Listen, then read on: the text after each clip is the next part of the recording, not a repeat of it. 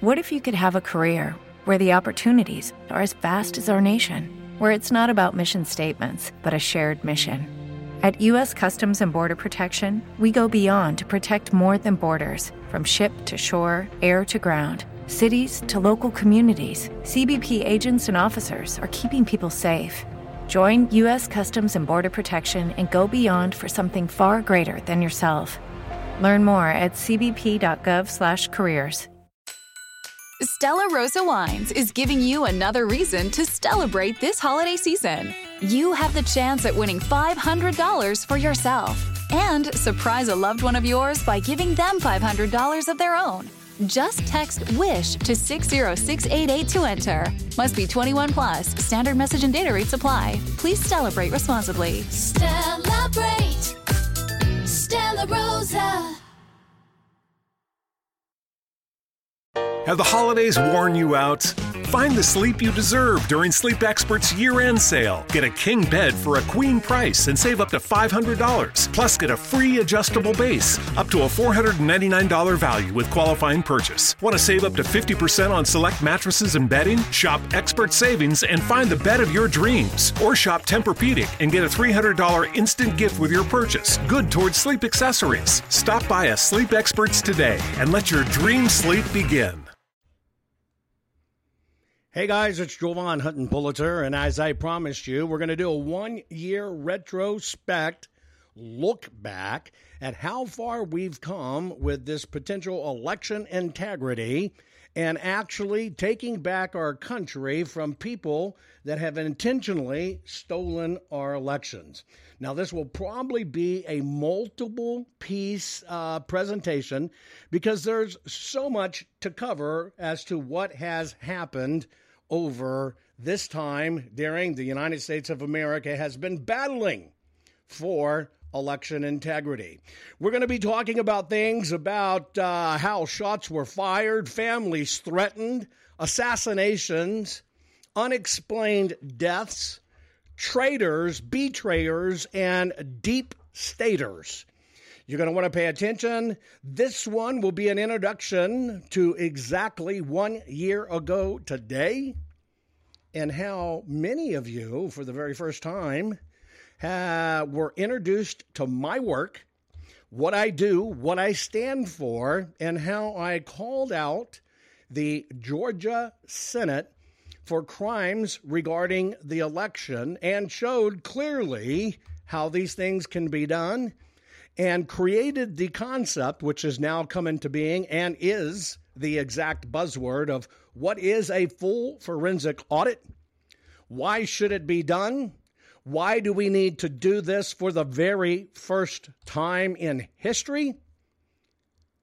This is what we're going to be talking about on this part one of the broadcast today. Let's get ready to go. Make sure you join me. Uh, you can join me on Spreaker if you don't know what Spreaker is.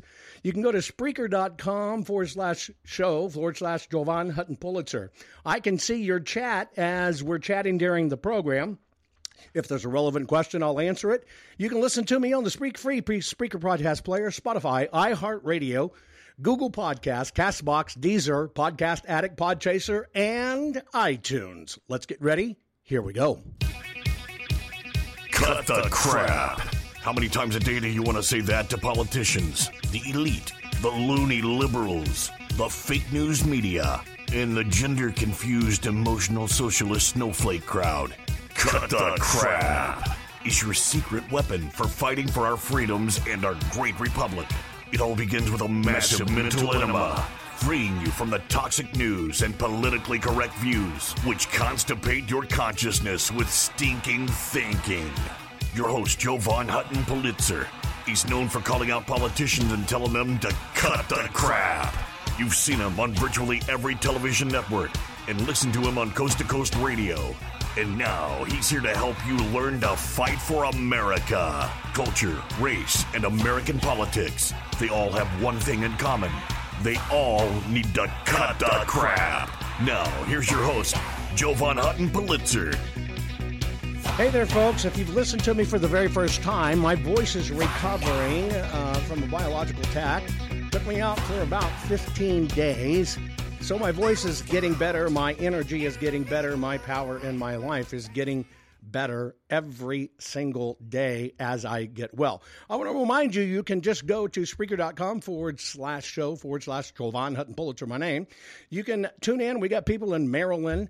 Uh, we have uh, people from North Carolina, people all over the United States and the globe that listen to my broadcast. Now, this is completely different than when you listen to me on terrestrial uh, terrestrial radio. radio. Terrestrial radio basically means your FM radio, AM radio stations. When you're driving in your car to work, you usually can listen to me uh, seven days a week doing my radio program. I've been on hi- uh, hiatus with this issue, but we got Georgia in the house, South Dakota, Maricopa County Arizona messes in the house. And so, what I'm going to do for everybody today is I want to give you a retrospective look at how far we've come. And, you know, I watch comments on Twitter just like everybody else, and I can put up here it is, and somebody replied, too bad nothing has come from it yet. So I want to help manage your expectations because let me tell you what, you don't write a piece of paper and say somebody made a boo boo and then somebody shows up at somebody's house and arrests them for it. That's just not the way it works. You have to do your investigation, submit it to the Senate. The Senate does their investigation, submits it to the AG. The AG does their investigation, and then it heads to criminal prosecution. You have to understand that works. Look, we just went through it with Ghislaine Maxwell, and she was arrested, what, over a year ago? Uh, on something that started three years ago when Epstein went in. You must understand and respect the process. You must be totally logical about what this takes. So now joining us is Broken Bow, Arizona, Michigan, Pennsylvania is in the house, etc. So I'm going to take you through it. Now, if you had never heard of me before, um, probably one of the ways you got introduced to me is by seeing the first shot fired around the world where lawmakers were called out for their horseshit when it came to the elections. Now, I've always been in the media. I've been in the media for well over 35 years. In many towns uh, across the nation, used to have 700 radio affiliates, television affiliates. Used to watch me on Fox, ABC, CBS, NBC, PBS, etc. So not only am I a technology guy with a raspy voice at the moment, but not only am I a technology guy and live in the technology world, but I'm also a media professional. Now, most of you use your mobile phones and have no idea that my technology, my license of patents are on all 15 billion devices around the globe. And you interact with this weird dude right here that if you were watching me on video, but you're not, you'd see I have a massive forehead, which means I have a face exclusively for radio. And so I come at this from a technical, technical standpoint. I can talk geek every single day with geeks. But I think it's wildly unproductive uh, because you can't take a senator and you can't explain to him how this happened and get all into the technical gobbledygook. Yeah, yeah, I can talk about the fact that I have a patent in all 189 countries in the world. I can talk about that most patent inventors are lucky to do one or two patents in a lifetime. I do almost 100 a year. And I am the most cited patent author 4,000 times percent more than most traditional inventors in the world. I come at this because I love the United States of America. I am a first generation German Jew. I understand families looking evil in the face when it it basically takes over their country. And I'm telling you, the United States of America is not Nazi, but it's very rapidly moving to where true Nazis, fascists, are trying to destroy our precious country. I will not let that happen as long as I have a breath in my body. Now, if y'all followed, so part of the what I'll carry cover in this series is on this particular day, we're going to start on December 30th, 2020, when some of y'all saw me for the very first time. It's also that evening that shots were fired through the homes of workers that are working on this election integrity stuff. They did it because we had people on the inside of Georgia willing to blow the whistle, and then they started firing into their homes, threatening them with their lives to keep them from testifying. There was an assassination involved. We'll get to that later. But I want to give you an inside look from somebody directly in this. Here's what I'm not I'm not a podcaster wannabe that has gone out and interviewed everybody about elections, and now I'm a supposed expert on elections. This is what I do. When you look at the voting machines themselves, and you understand the fact that you take a paper ballot, it has a unique code on it, it's fed into machines, and the machines need to know what to do with it, reconcile it, fetch it, tally it, etc. Those, for that function, are my patents. Therefore, there's no better person in the world to understand how the system can be raped and compromised from the paper and the machines than this guy sitting right here. I will not allow the United States of America to be destroyed by socialists, Antifa that hate America. My job for you is to make you into the most educated and confident patriot in the room. So I'm coming at this from the inside. Now, even though we're going to start on December 30th, 2020, Please understand in the history of the audits of America, there's been very few that's even done a million ballots. In our Maricopa, Arizona audit, we've done 2.3 or 2.1 million ballots. It is the largest audit of a presidential election or state in history, period. It is the only and the first full forensic audit ever done. There are only three people in the world that has, have ever looked at this much information, and it's the three of us, the key anchors between Ben Cotton, Doug Logan, and myself, myself on the digital forensic sides, looking at the physical evidence, because that's what I do on the physical evidence. So, what I'm telling you is, I'm not telling you anything that you're going to hear from here because I listened to somebody that I listened to somebody who I listened to somebody. It's because I am in the thick of it. Now, what I'm going to take you through, and it's going to be a long piece, I'm going to let you listen to it unedited. I am going to take you back to December 30th, 2020. Let me give you a little bit of a background. Uh, outside of security meetings that I was involved in in October 2020, because we knew this was coming, we just didn't understand how extensive the damage would be. Therefore, people of us, people like us that have the skill sets, understanding our patriots, were called to very important security meetings to have debriefs on what's coming and what could happen. We all knew that there would be an election attack to make sure that beloved President Donald J. Trump did not get reelected. That's how many of us came together. Now, on October 28th, just before the election, Bernie Sanders appeared on the Jimmy Kimmel Show. I don't even know why I was up to see it because I don't watch that crap, but I saw it. And Bernie Sanders was asked by Jimmy Kimmel, What do you think's going to happen? And Bernie Sanders said, Well, you're going to see Trump winning in all the states, and it's going to look like he wins, and he's going to thump his chest and say, I won, I won, I won. But you're going to go to sleep, and the count's not going to be done. And when you wake up in the morning, because, pay attention, folks, because you'll find out states like Michigan, Arizona, Pennsylvania, Georgia, Wisconsin, he names them all. You're going to find out they were still counting ballots and there's all these mail in ballots, and Joe Biden won. And then Donald Trump will say, the election was stolen, the election was stolen, the election was stolen. Now, I know much about the fool known as Bernie Sanders who's been in public life all his life. But I've never seen him on the Psychic Friends Network. So I've never known him as a soothsayer, procrastinator of what's going to happen in the future at a prophetic level. level. And he nailed it. You know why he nailed it?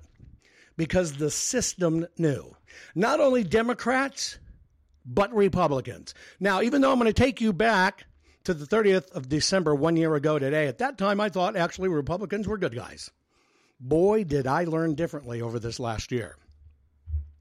And so, what happened is after the election happened and it came to fruition, I immediately got into gear with my 25 plus years of the patents that run these machines and the last uh, seven years in high end medical digital forensics, looking at disease states on the nanoscale, which are undetectable by the human eye.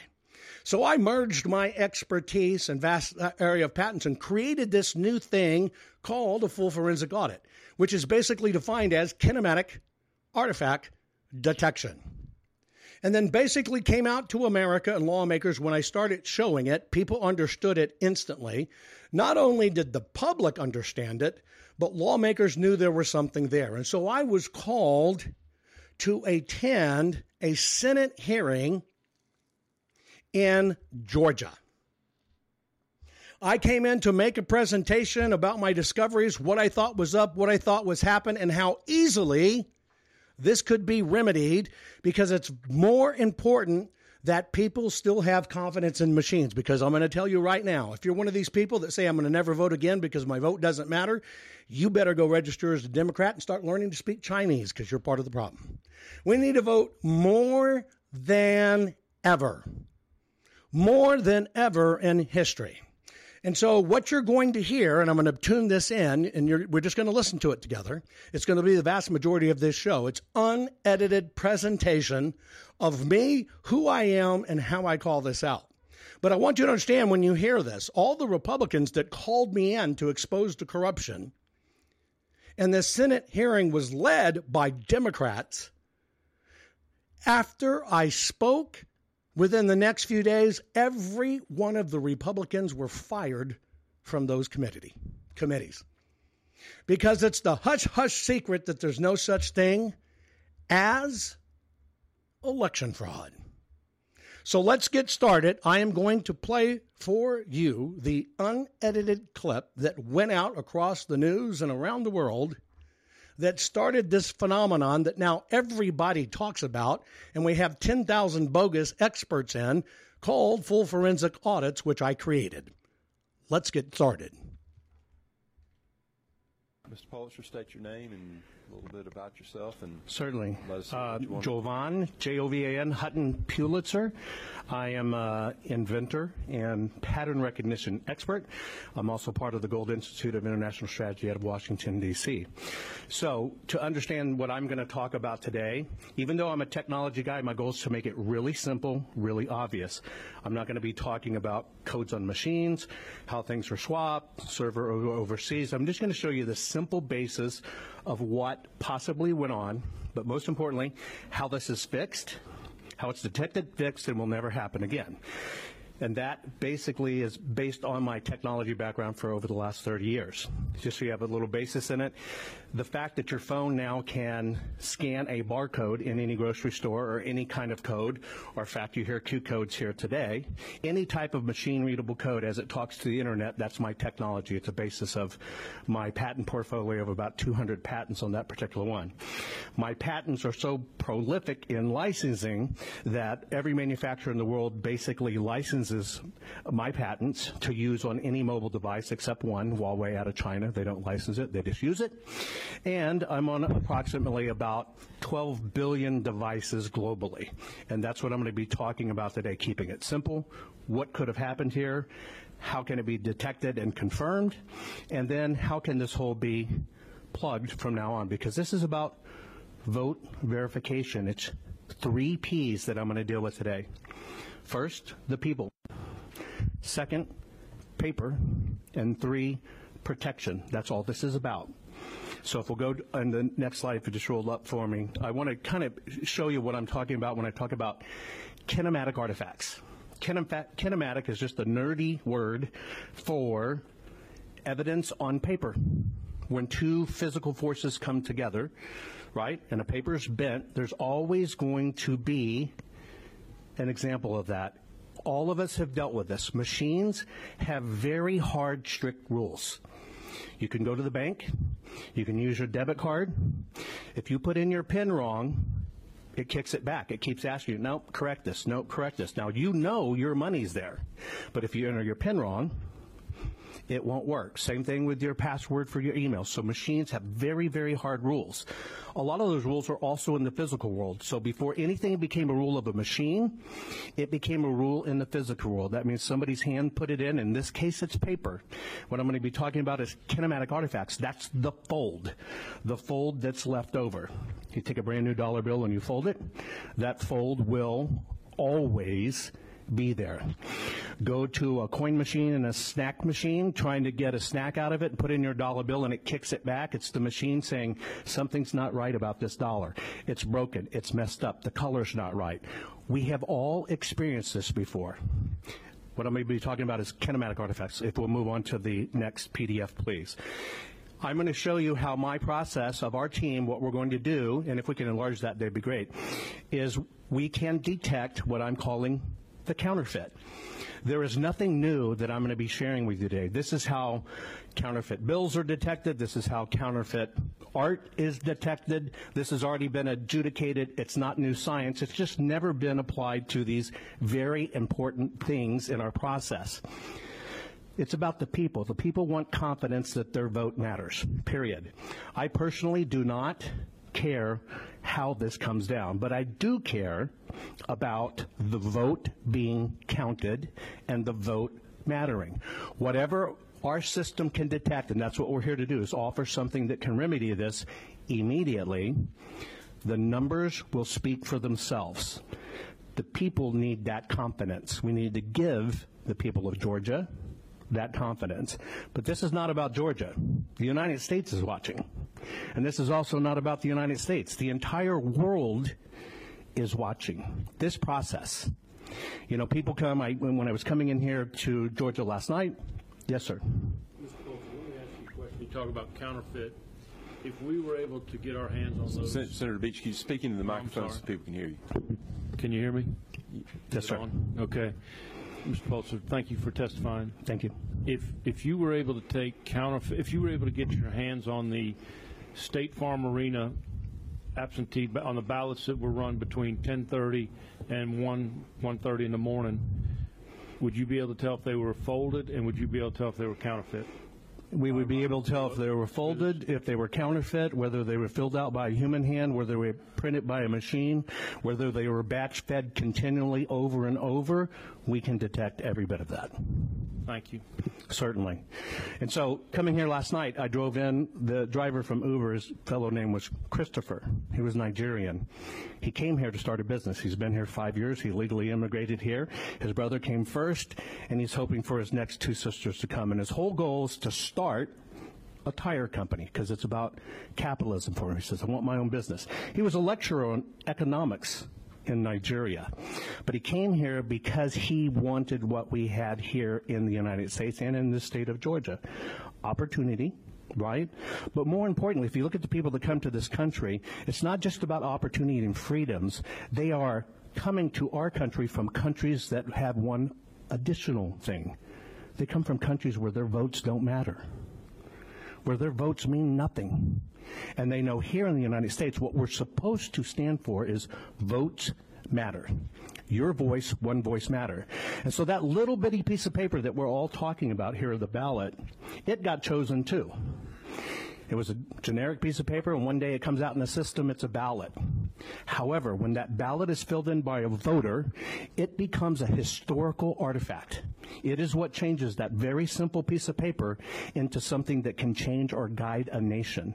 And so we have to look at these artifacts. We have to look at this documentation of what the one person expressed in their intent. And so we're getting confused in machines. Let's just talk about that piece of paper because it's about voter intent. And if there are problems, if there are issues in machines, if there are counterfeits, everybody wants them detected because at the core of this is each vote must count. Let me show you what a kinematic artifact is.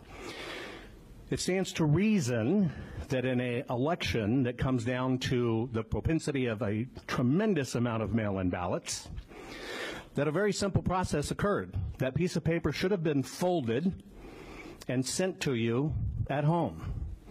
A printer prints it out. That printer folds it. It goes into an envelope. Envelope. It's tracked in the process. United States Post Office sends it out. That is tracked. It comes to your home. You receive it. You open it up. Chances are you didn't vote right then. You kind of put it off a little bit. You opened it two or three times. You finally got around to it. You put your pin to it folded it back, put it in an envelope, and sent it back. That entire process is a folding and rolling process. Every time that piece of paper is opened and refolded, it's like a hinge. Remember, a paper paper is nothing but a reconstituted tree. So it's constantly breaking fibers. It is actually changing that piece of paper into something else that it can never be hidden once it's done. This is what's called a kinematic artifact. So what you're looking at on the screen is just a simple fold. Looking at it through a computer, the things the human eyes can't see. But if you look at this, you can see even the paper on the front side of the fold to the back side of the fold changes frequency it becomes a whole different level of light frequency. If you look at the bottom, on the left, you're looking at an oval filled out by a machine. The two on the right are by human hands. The first one, that's somebody who fills in in a circular motion. Handwriting is the opposite of a rocket. Rockets take off, impact. Handwriting is impact, and then you're filling in that circle, and no matter how creative or non creative you are, your mind goes, oh, I'm finished with that.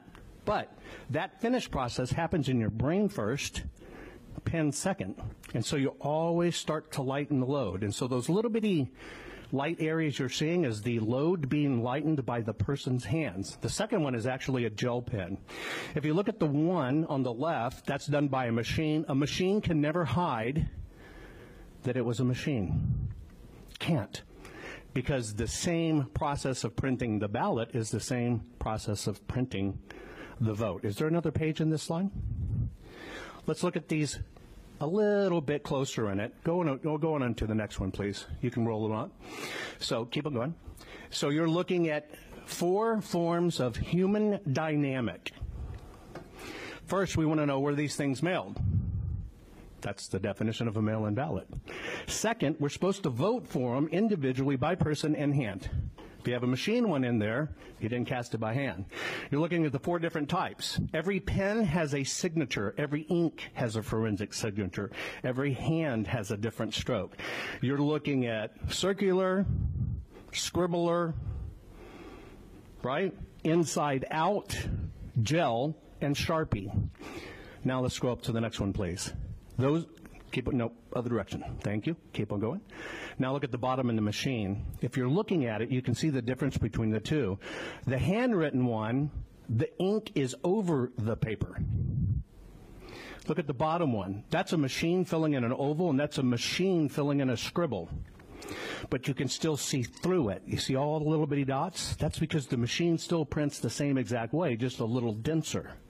It can always be detected. And unless the ballots all had original scribbles, that scribble can be detected. Every time that scribble shows up, we find it, we map it, and all of a sudden, if you have 50 of these scribbles, or even if you have two, you technically have a problem.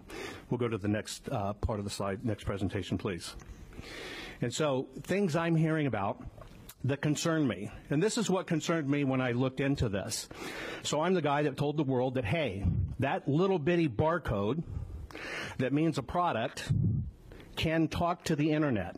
And so things started to be tracked that way. Everything you see sitting out here on the committee's table that has a barcode can now talk to the internet. That's what I'm responsible for, making the physical world talk to the internet world.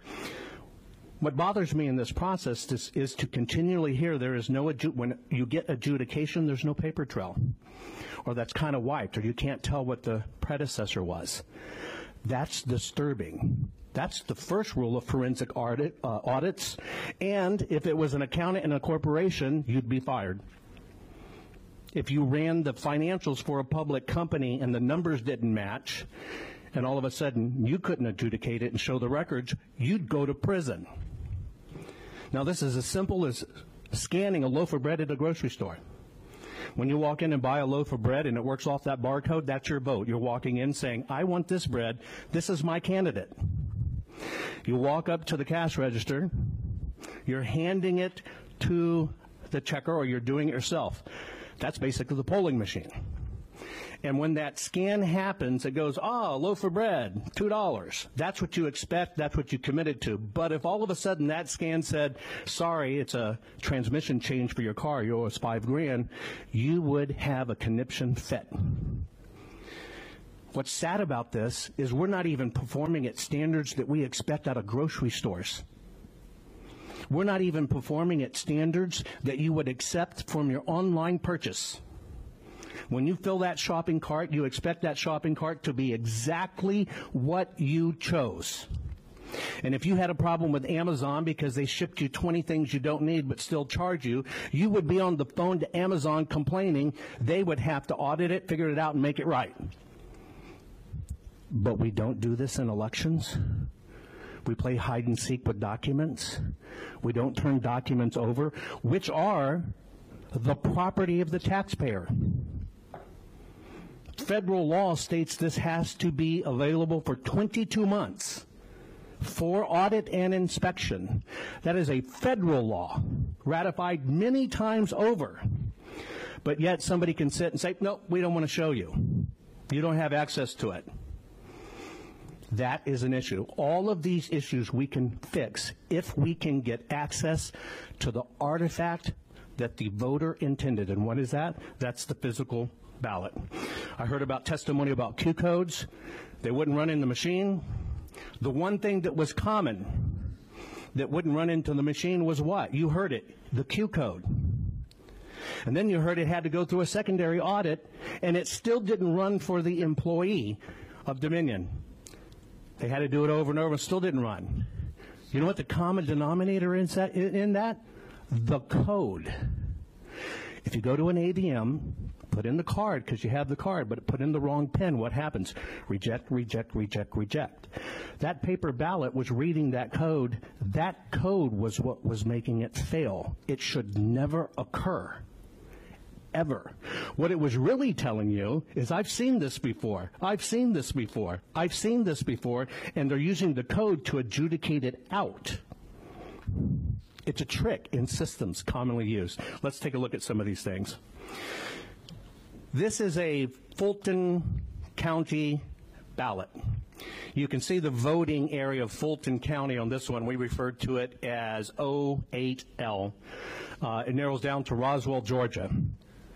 These are physical ballots. You know, people got extra ballots. Some people got five ballots. Some people got 10 ballots. Tremendous amount of Texans got Georgia ballots all kinds of interesting things happen, right? If you ever lived in Georgia, even people that moved away 10, 11, 12 years ago, they got ballots to vote in Georgia. So here you're looking at a ballot in Fulton County. This particular county, not according to my data, but according to public data, says 67.7% of the people voted Democrat. I'm just pointing this out so you understand. I use traditional coding, the blue for the Democrat side, the red for the Republican side. Let's take a look at the next ballot, please. This is a ballot for Buckhead, Georgia. This particular one says that 69 60, is that 69.2% voted for the Republican Party, right? This one is what we call our R, R ballot. You roll back to the first one? Look at the top right corner of that ballot in the block that says Fulton County. Now go to the next ballot. Look at the top right corner, right there that says Roswell or uh, Buckhead. Why is there not a tracking code in that ballot? That's the code that makes it cross-checked to the signature. Why is it absent? There are a lot of these inconsistencies in these ballots, and they run along party lines. Next slide, please. So here's the sample. Yes, sir, you have a question? Yes. Help me understand something. Can you go back up just a little bit? If you'll come a little closer to the microphone, I'll hear you. Sorry. Um, when we're looking at, I'm just walk, watching across Buckhead, Georgia, on your left side, Morgan County. I just want to make sure we're comparing apples and apples. Is there a is there something here that's off with the data Because it looks like we're talking about Buckhead, Georgia on your left side and Fulton County, which would be the neighborhood of Buckhead on your right side. I'm, ac- I'm actually showing you the two ballots and what they relate to. I don't program that. I don't write that. That's in your servers. That's what your state says. So I am serving you back according to the coding on this ballot right up in the corner of what it says it relates to. So on the left side, did, did our servers make the left side of your screen that says politics and voting Buckhead? The left side is actually the public data you can pull based on neighborhoods and areas, based on the propensity of how they voted and then in the past bottom- elections. The bottom is Morgan County, Georgia, but we're using the Fulton ballot. So I'm just making sure that I'm, I'm just giving you examples of, of the general areas, right? So you understand how they break down. This is the only breakdown that's available, Right. and when you put in that precinct and that zip code, this is the only information available. My question is though, I, while I support your, your end premise, I believe, Mm-hmm. I'm concerned your data may not be the accurate data. That's awesome because that's not the data I'm even referring to. Okay. Let's get to the ballot and talk about the exact ballot because here's why. I'm not the webmaster for this, neither are you. I'm not the webmaster for that, neither are you. I can throw that off the slide and we can focus on the ballot instead of what doesn't matter. Here's what Yeah, matters. that's, that's what I'm wondering because the, the I'm afraid that your boxes refer to a different county, so I'm wondering. I'm, ref- I'm referring to the ballot. Okay, And if you want to continue to refer to the ballot, I will show you the ballot. That- that would- Might I invite you to ignore every footnote that goes with the ballot, only focus on the ballot? Okay. Right? Then we'll focus on the same exact thing. then we could still be talking. Okay, that's what I was wondering. Is That's all we're talking about. We're only talking about here, Georgia ballots. So if you look at this ballot here, you can confirm on your own what district that comes from. You can see it right underneath there, right? The boxes have nothing to do with the presentation. The box on the left and the box at the No, the bottom. boxes have to do to give you some reference to what outside sources say about where the ballot area is. That's not the right ballot area. I would suggest you submit that to the webmaster that does this for the state. I, I, I don't program it. I don't say it. And do me a favor. Will you scroll down? No, no, scroll down. Cover up that bottom. Now, if you look at the screen, let's look at the ballot. Don't get distracted in anything else. Okay. That might not, not even be the right red for the Republican Party or the right blue for the Democrat Party. But let's look at the ballot, may we? In fact, if you'll blow it up so big, That- yeah, that would help. if you'll just blow it up so big that people who can't connect the dots will get it, let's just look at the ballot, right? This is called simple. Let's go even further. They might get distracted by the left side. There you go. That is so fat and so big you cannot miss. We're talking about the ballot. Do you agree? Okay. do. And I'm not going to roll up to the bottom so nobody gets concerned. So let's look at the differences between the two. You see the code in the right? He's talking about. That barcode? Okay. Let's scroll back to the other one. Please be very careful not to show any other data to confuse people. Let's go up. There we go. Keep on going. And now let's look at the right side of the ballot. See that? There's no code there. Okay? Where it would be right there. Okay, that's the point. Yeah, so there's no code there. Can we agree on that? Yes. Side to side. Okay. I didn't print this ballot. I do not assign the districts. I only look at the ballots. This is what the ballot says. Let's go into the next slide, please. Okay. Again, you can discard the information at the bottom if it confuses you. We have Sir, a. can I we, stop you for a second? We have a. Pa- yes. Do you mind if I show you? It's not confusing. I want to show you what I was saying. It, it's not, I'm only talking about the ballot. I got it. I understand completely what you're Okay. saying. I'm only talking about the physical ballot. On that, we agree. okay, good deal. That's I, I was 100%. wanting to make sure that we were on the same. 100%. I think Okay. we're all on the same page. So please, let's zoom up so there's no confusion. You have a ballot from a Democrat propensity era, area on the left. I did not print the ballot, have nothing to do with it. You have a ballot from the same county on the right. I did not print the ballot, I have nothing to do with it. You're only looking at them side by side. Why is the code not there? Now let's go to the next one, please. We'll scroll it up. Okay, that code, I didn't create any of these graphics. These come from third parties. They come from how your state adjudicates these. These come from what are the check stubs in the barcode. Basically, that barcode that you see missing up there is what helps adjudicate it. And if you want to zoom it way up to the bottom there, none of these graphics are mine. Keep on going. Keep on going. Keep on going. That's how you verify and adjudicate and tabulate and correlate that code. So we've now established that, wow, that code's not there. Can we go to the next slide, please? Great.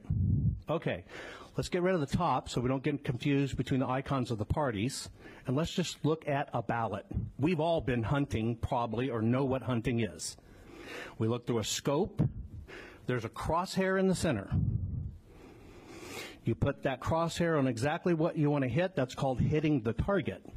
If you have hunted in your life and you're not lined up on the crosshairs and you're doing a 50 yard shot and you're kind of going to the bottom right, you're going to miss whatever your target is.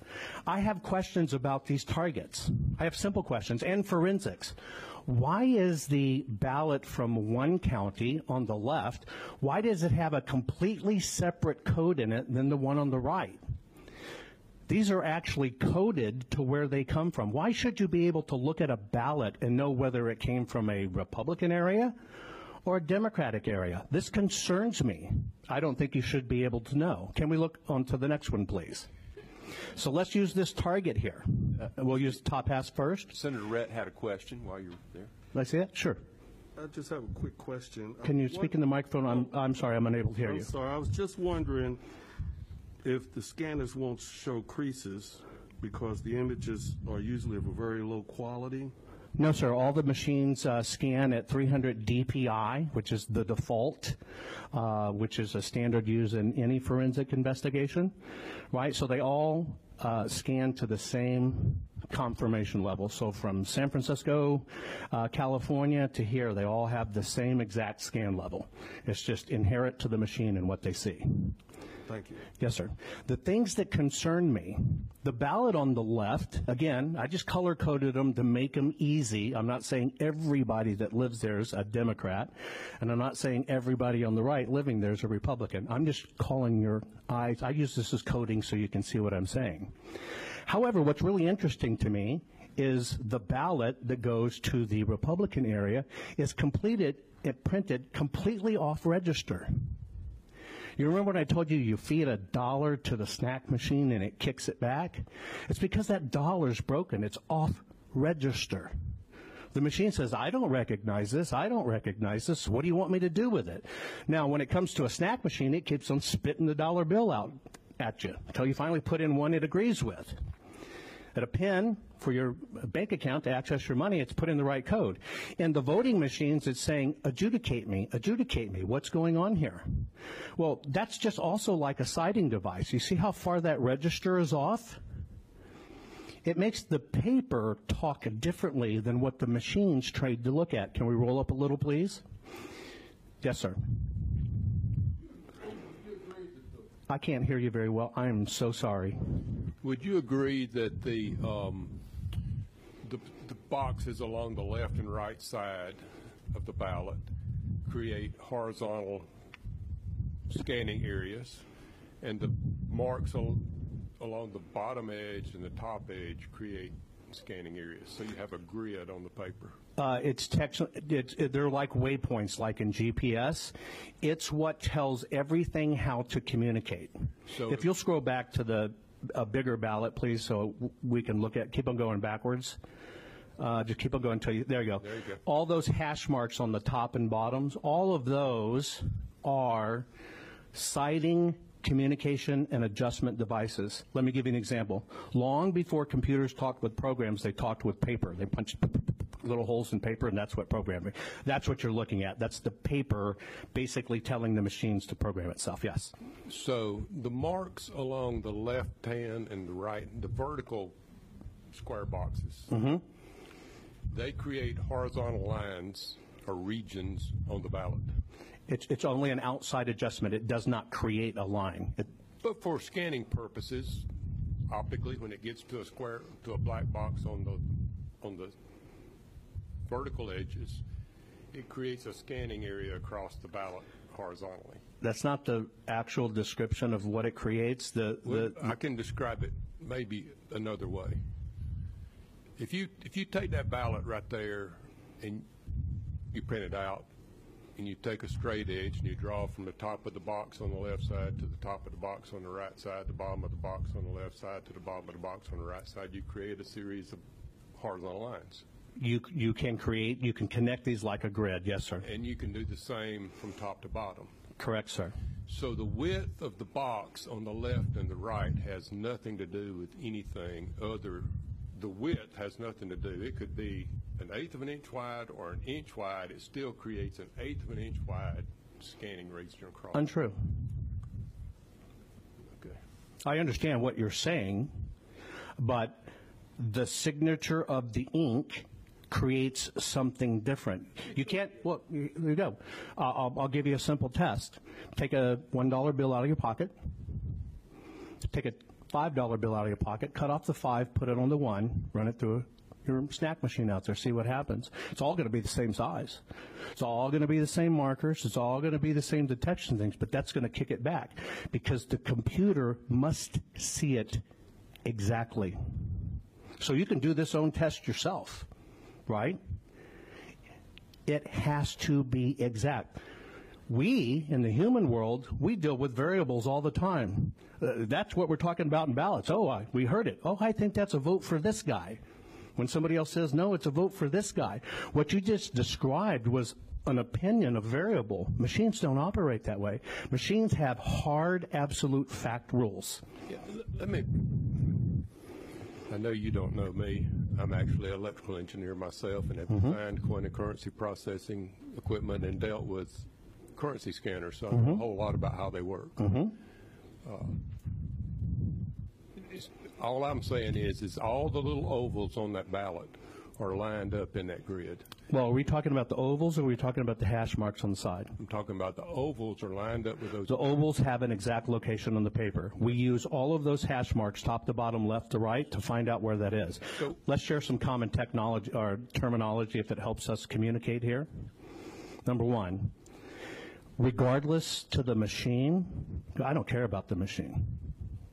I don't want to run another ballot through a machine. That's why we're here. So I do not care about how the machine reads it and what you're doing. I care about getting to the physical ballot. So in our world of what we're doing, which you'll understand this as a mechanical engineer, I've now said, I don't care about the machine. So now all those rules went right out the door. What I'm talking about is that piece of paper. What we do is we use those hash marks for something different.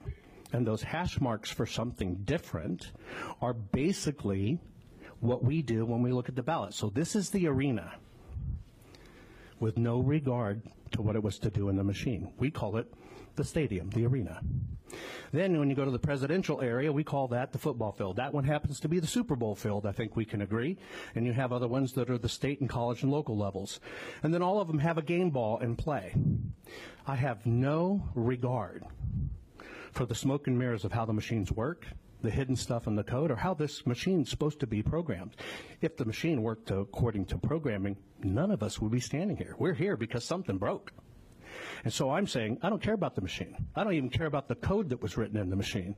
What I care about is that physical artifact. And you know what?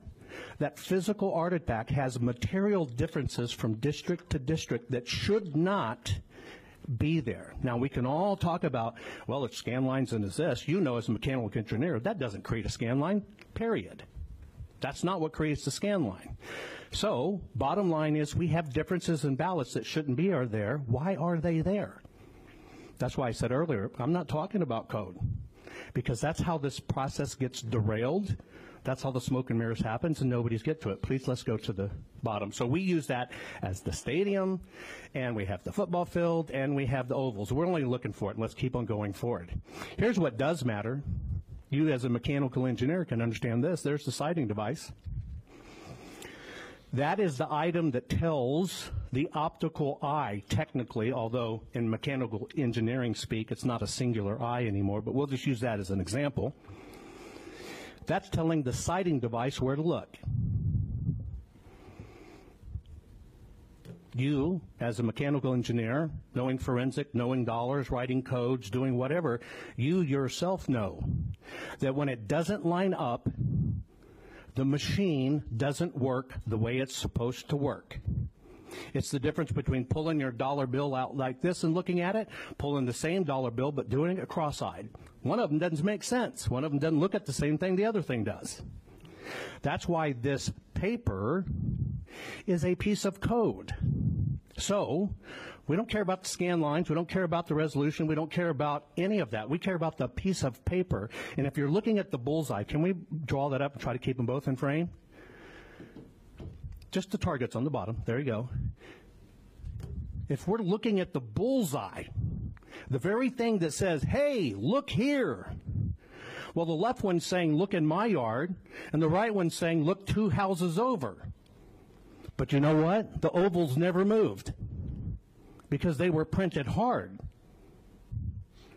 So even as a mechanical engineer or photography or optics or camera, when you expect to take a picture and you hold it at somebody, you're not trying to photograph two people over.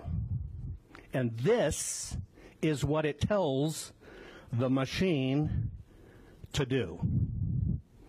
This is a problem at the most lowest elementary level. And the number one way it's cloaked, well, we can't see it in the code. We don't know how it's done. Show me the code that does it. Well, that's the code. That's the code. Any printer industry executive, any monetary printing executive, any engineer in the world that deals with printing will tell you this simple fact. If your machine is not calibrated to hit the target, it becomes something else. So if we talk about machines and we talk about code, it is a smoke and mirrors not to deal with what's real and physical. Here's my contention. This is the historical artifact of a voter. And states are telling voters, you have no right to that. The very voter that pays your salary, that paid for that ballot, that paid for that piece of paper, and paid for the machine that you're running it in. And so those people that pay your salary that you work for and do this for, you're telling them you can't look at them. That is both unacceptable and un-American. What I'm saying is all of these problems you've heard today can be corrected and detected now by the simplest of things. It takes you days or weeks to recount votes. Give me these 500,000 ballots. We'll have them done in two hours. How can you complain? What is there to hide with the physical artifact of the human interaction that is putting people in office? That is unacceptable un-American, and to talk about it any other way is smoke and mirrors, is geek gobbledygook. We want to know if these ballots are authentic or counterfeit. We want to make sure every vote is verified. This is not about President Donald J. Trump or President-elect Joe Biden. This is about, are we still a country where your vote matters? One person, one vote. If you refuse to allow the ballots to be examined, the ballots, not the smoke and mirrors, but the ballots, let the machine look at it, not the voting machine that already messed up. Machines do what you tell them. You just have it look at that and verify the vote. There's only one element that will do that. The historical artifact of the people of the United States of America, and here, the people of the state of Georgia. They trusted you that this was right. They trusted you that your vote would matter. They trusted you, I have a voice and I want my voice counted. That is only that piece of paper. It is unforgivable for somebody to be able to audit something and then the original one disappears. How convenient. You know, if you did it in your company as a mechanical engineer and you had your CPA do it or your financial guy, you'd fire them. And that's just one little bitty company. But yet we accept this as a nation? Unacceptable, un American. So our technology can answer every bit of these. If you want to roll up, I don't even know if there's any more. So let's look at this. Here's what I have a problem with: is simplest state. This is the repub. This is the county statement on ballots. Went out on national TV. We had 113,130 votes at the time, and we had to adjudicate 106,000 of them. You know what that's really saying? Your machine didn't work. When the national average for the last elections, 2016, was what? 1.2%. That's an audited number. 1.2% of the total had to be adjudicated. And then you look at 2018, nationally, 2.7%. But yet your own election officials said we had to do this 93.6% of the time. Let me decode that for you. Mr. Mechanical Engineer, your machine doesn't work. Mr. Printer, your ballot's screwed up. Because you took something that should have been transparent and easy and readable and you put an opinion smack dab in the middle of it. How is that acceptable. That's like depositing $100 and your bank says, well, we only see it as $2.33. That's our opinion of it. Would you accept that? Because that's the net effect of this. No, it is unacceptable. And by the way, where everybody talks about batch scanning, which you have on video, you have on video people standing there feeding the ballots, doing the three card Monte, run them again. One card Monte, run them again. Let me tell you how that works. Right? You don't go to the bank and deposit $1,000 and say, hand it back. Let me run the same $1,000 through, And now you got a $2,000 net deposit. And you don't say, hand that $1,000 back. Let me run it again. And now I got a $3,000 net deposit. We also don't take our $600 stimulus check and feed it to a Dominion machine because we get $187,000 back. Unacceptable. Now, you might be able to accept these, and everybody might try to talk quietly about it and duck their heads in the sand. This is not even a beating of a drum. This is a burning of a city. This is a broadcasting to every person who voted in Georgia. Your vote doesn't matter because we're going to decide what you really meant. So I'm up here saying I don't care what anybody's background is. You know why? It's 100% irrelevant. I only care what that piece of paper tells us. And I'm not going to listen to anybody else. You know why? Because I'm not going to be talked out of the historical artifact that the person expressed. That is the only thing that matters, not your opinion of how these machines work. It doesn't matter at all. That is just an opinion, and we all got one. The fact is the paper. The paper. Verify the vote. Verify the vote. The paper, the paper.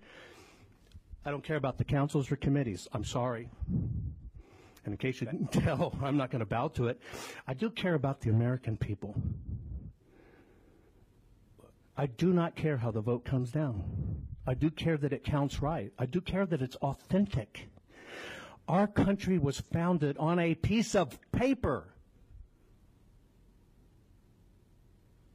Our laws and our word came down to us on paper. And all of a sudden, we're going to hide the paper and we don't get to look at it? Unacceptable. That is the word.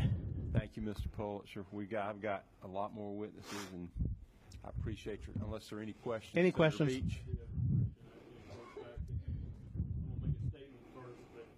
I think there was a well-coordinated effort with several groups to commit widespread and systemic fraud from out-of-state voters, felons voting, and drop boxes, chain of custody, and now finding out the Dominion machines didn't scan from her testimony. But I think the real fraud, in my opinion, occurred at the State Farm Arena. Did you see that video? Yes, sir. I cannot think that there was not fraud there. And, and I would tell you, my question to you is, if we were able to subpoena those ballots between 10:30 and 1 a.m., would you be able to tell if they were counterfeit or legitimate? And if you were, what probability would you be able to tell that? I mean, what, what would be the probability of your? This is a co- 100%, and let me tell you why it's 100%. First off, this is a combination of computer vision. Computer visions are now how your car self drives. And you trust that? It's how we look at everything on an assembly line that those tolerances for that jet engine are perfect so that plane does not fall out of the sky. That's all computer vision. Machine learning is looking at these patterns and going, I've seen this. What does it mean? I've seen this. What does it mean? So every time you feed in a ballot, it keeps on learning. And then it uses artificial intelligence. And artificial intelligence goes, wow, what do all these patterns tell us? That's it. And so on those ballots, you could take a section of every hour of the day and look at them, or you could take that spike. What could we tell? Was this the real ballot? Did you know there is a forensic difference between a ballot that was officially printed and something that ran on a high speed press that should have never been on a duplicated press? This is why people are screaming to look at the physical ballot because we will tell you instantly what came out of a mass copier versus what came out of a printer. Officially printed. We will tell you did a human fill this out or did a machine fill it out? We will tell you was it mailed or was it not mailed? It can be checked against spoiled or adjudications. There's still going to be a difference in number. And last but not least, we will tell you have we seen this number before? Did we see it keep popping back up? We're looking at the wrong things. I suggest every one of you, if you want to understand what we really should be looking at, go into your computer right now and change your clock in your computer to 1900. Watch it shut down and nothing work. And you can't get back in to change the date.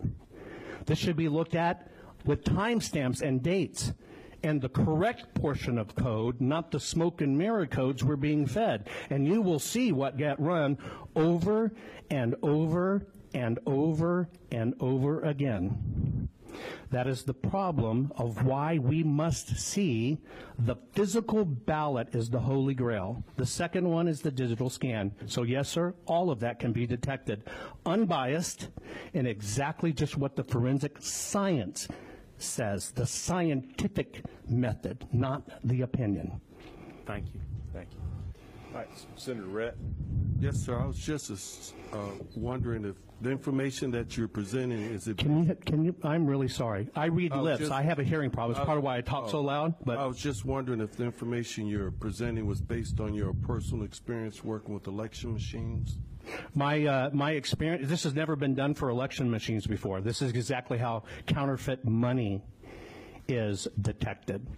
The elections machines have always tried to hide the physical ballots so it can't be done.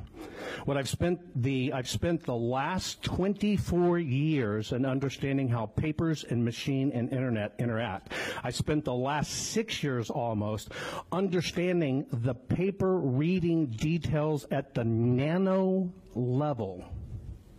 I can tell you what paper came from China. I can tell you the person that handled it was a smoker.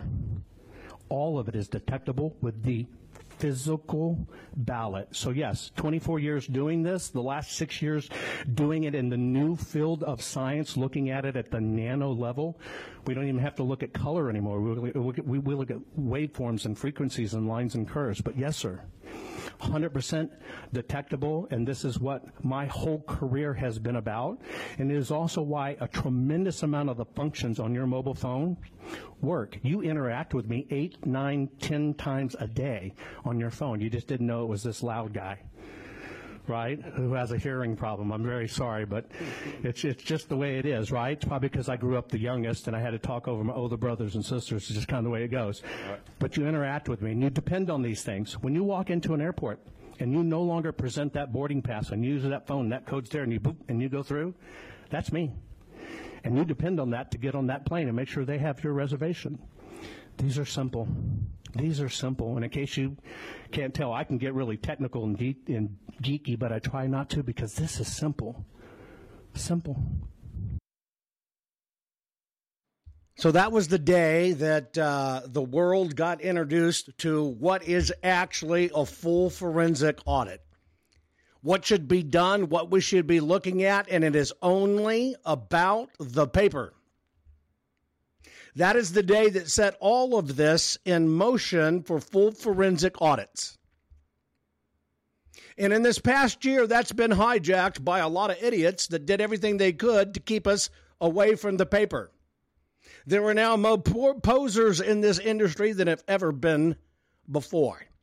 But let me tell you how this game is played as I continue on this retrospective of a year ago over what's happened this last year. Within hours of that presentation, within hours of that presentation, the Secretary of State, Georgia, Secretary of State.ga.gov, created on their government website for the state of Georgia a page specifically for me. I'd like to read to you what Raffensperger in Georgia, who is has all to blame with how this election went in Georgia, d- hides as a conservative, but it's not I want to share with you what they got out of it because you'll understand how this game is played. Says Atlanta, yesterday during the Georgia Senate hearing, failed treasure hunter Jovan Hutton Pulitzer, or Commander Pulitzer, no record of military experience, claimed he had hacked Georgia's voting system. The treasure hunter provided no evidence during the Senate hearing, that he had done so, only claiming it happened. Fake news, this is a quote fake news is hard enough to combat when mainstream media outlets push it out. But when a small cadre of Georgia legislators do it, it's a whole different story, said Secretary of State's Brad Raffensperger. These legislators need to stop calling their own elections a little Ill- illegitimate and focus on getting out to vote in the January 5th elections. The mistrust they are sowing is depressing turnout. If Senators Loeffler and Perdue lose on January 5th, the Georgia state legislators have only themselves to blame. In another election disinformation filed hearing, a small group of Republicans in Georgia State Senate featured the claims of failed inventor, failed treasure hunter. Jovan Hutton Pulitzer is a star witness. In his presentation, Jovan Hutton Pulitzer, birth name Jovan, Jeffrey Jovan Philyaw, claimed without providing any evidence that he had hacked the poll pad. He then went on to claim that meant the entire voting system was con- compromised, even though the poll pad, like the poll books, which, which they have replaced, are never connected to the rest of the voting system. Pulitzer was the inventor of CueCat, a cat shaped device when connected to computer allow users to scan barcodes to ads and would bring them up to a website so they could purchase the advertised product. Completely wrong. The device attracted $185 million investment before coming the anathema of the tech industry with a cautionary tale of investors. In 2006, it was listed as one of the worst tech products of all time by PC Magazine. Hutton Pulitzer later became a treasure hunter, searching unsuccessfully for the Ark of the Covenant. Total bullshit. He later claimed that a sword that was likely fake not only had magical magnetic properties, no, somebody actually said that in a blog and created that, but was also a sign that ancient Romans had visited North America by 200 AD. His published work is comprised largely of Commander's Lost Treasures books, a separate one in many states, and includes How to Cut Off Your Arm and Each Dog. Despite Hutton's claims, the poll pads are only a piece of the election infrastructure that is never hooked up to the internet or connected to the devices that are hooked up to the internet. The poll pads that have the capability so election workers can download updated voter lists to the poll pads that are used to check people in on election day. However, Wi Fi capability is disabled before the pads are put in use at the polling place. we'll get back to that. Additionally, touch screen interfaces and attached printers are never attached to the poll pads and are air gapped, air gapped, so they cannot be connected to the internet. Finally, the scanners which scan and tabulate the paper printed ballots that voters can review before casting are not connected to any of the other equipment at that point either. In a statement, PollPad creator KnowInk said the assertions made about the unauthorized access to our systems are patently false. The man claiming that someone got into our system did not happen according to our forensic analysis. There was no hack, there was no backdoor entry, and there was no pump and dump, and there was no access through a thermostat located hundreds of miles away in Savannah. Footnote Georgia is recognized as a national leader in elections. It was the first state in the country to implement the trifecta of automatic voter registration, at least 16 days of early voting, which has now become the gold standard, and no excuse absentee voting. Georgia continues to set records for voter turnout, election participation, seeing the largest increase in average turnout in any other state, the 2018 midterm election, and record turnout in 2020 with over 1.3 million absentee votes by mail and 3.6 million voters in person using Georgia's new secure paper ballot voting system. P.S. Total bullshit. Okay, so let me ask you a question. You have to understand how they manipulate this. You have to understand how they literally combat this. When I showed them the physical defects in the ballot and how it compromises the system to force adjudication unnecessarily. When I laid them out the physical facts they could not back from, they created this little fake story here. So let me address each one. Failed treasure hunter. Uh, actually, I manage a professional exploration team that's all around all around the world doing it, including it on Discovery Channel, History Channel, Science Channel, etc. I command when you when you run an exploration team, you are a commander. It's okay. Uh, so the treasure hunter provided no evidence, and so now what they're doing is they're completely ignoring that every one of these devices work off my technology and every one of them use my patents. And they'll use that little word treasure hunter because what they need to do is they need to create, because see, this is the article they push back to. This is how they play this game. Period. Now, they said the claims of the failed inventor, if I'm so fucking failed, I want everybody to fail and get on 15 billion devices. Follow my, fan, my plan of failure, will you? Please do that because you'll be a total failure like me. Anyway, uh, without providing any evidence that we hacked the poll pad, no. What they didn't tell you is I showed them the phone. Here it is. We're in the system. Period.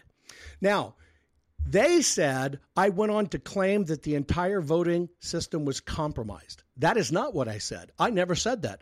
I said we are in the poll pad. Now, they did a little bit of smoke and mirrors here, saying it was combined, even the poll pads, like the poll books, they've been replaced.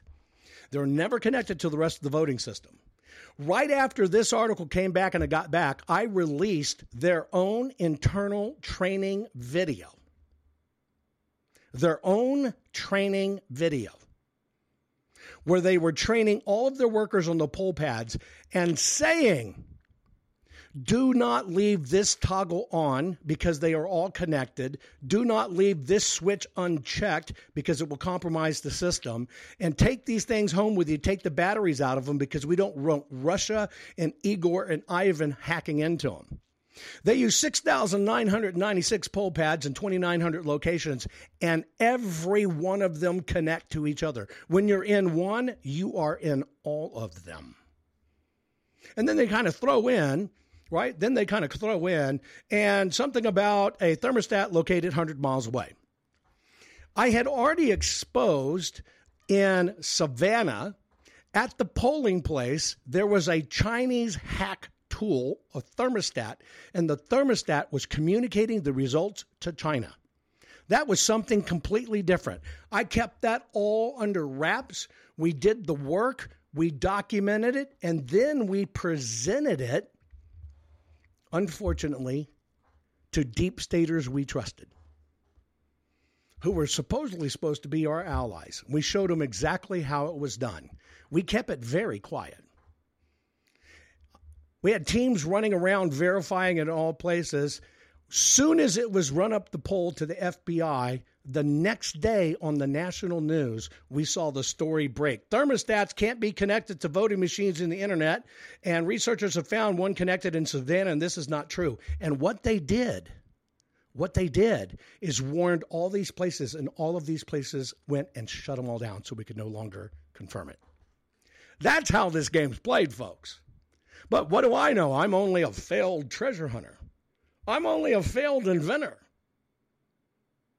I've never looked for the Ark of the Covenant. It was a conversation I had on the History Channel, History Channel's number one show, and I was speaking of the history of transatlantic communication from the old world to the new world. What they talk about is magical properties and swords and stuff is some associate professor. Oh, that sounds familiar, right? Another screwing idiot basically challenged me, challenged me on the lead isotopes material analysis of uh, an item. And he had no basis in it. And he made a claim to fame using negativity, which brought him into limelight, like a recent other associate professor has done. This is how this game is played. Because when you're over the target, the goal is to destroy.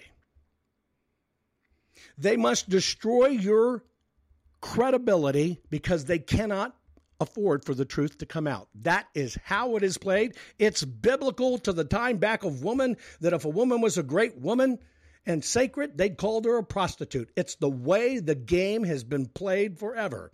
However, when you actually watch Dominion's own training videos, they will tell you they are connected to the internet. Here's where you put the modem, and here's how you do it. The biggest lie in the United States of America is these machines are air gapped and not connected. Now, for me, air gap basically is the space between the left and right ear of Maxine Waters, and it means absolutely nothing. It just basically means that machine sitting there, not not tethered to another machine. But you know what, idiots? If somebody's put in a wireless card, a Bluetooth card, a cellular card, it is no longer air gapped. But see, they rely on wordplay. They don't have modems. Yeah, we haven't had modems in about 20 years, guys. That's what they rely on. Then you have these companies, right? The company, uh, literally, that will sit in front of Congress and say, we do not make voting machines that connect to the internet. You know why they do that? Because the media gives them coverage and tells you they make voting machines. You know what? They don't make voting machines, they make software. The machines themselves come from Dell Computer.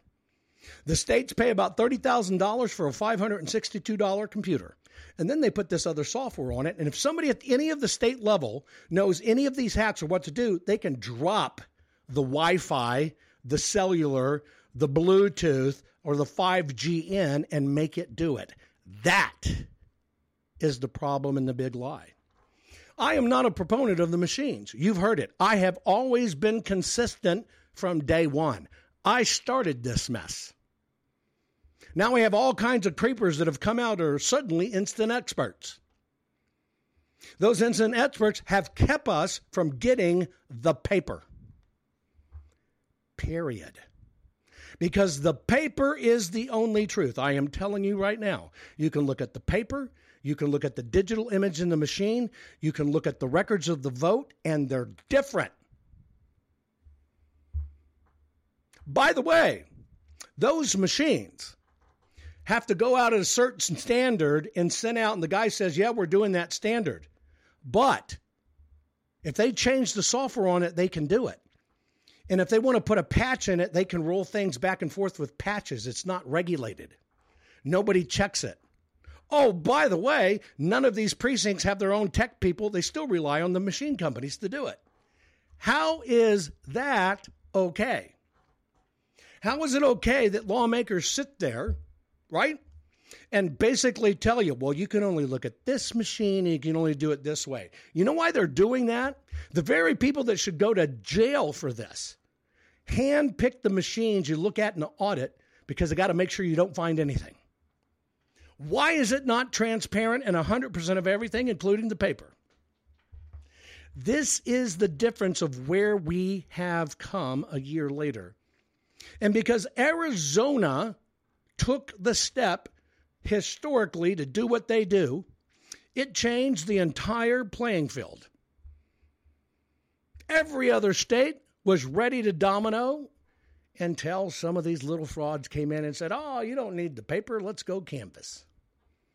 It is all part of the game. This is how nasty and dirty it is. You actually heard a senator wanting to debate me about nonsense that meant nothing. That's the deception. We get caught in their bullshit and they change the subject. Period. That's how the game's played. I'm going to continue more. This will probably ended up being a three part series.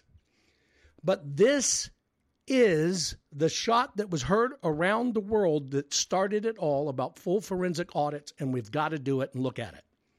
You are being lied to in states when lawmakers tell you we're doing a full forensic audit. Period. They're not. It is a joke.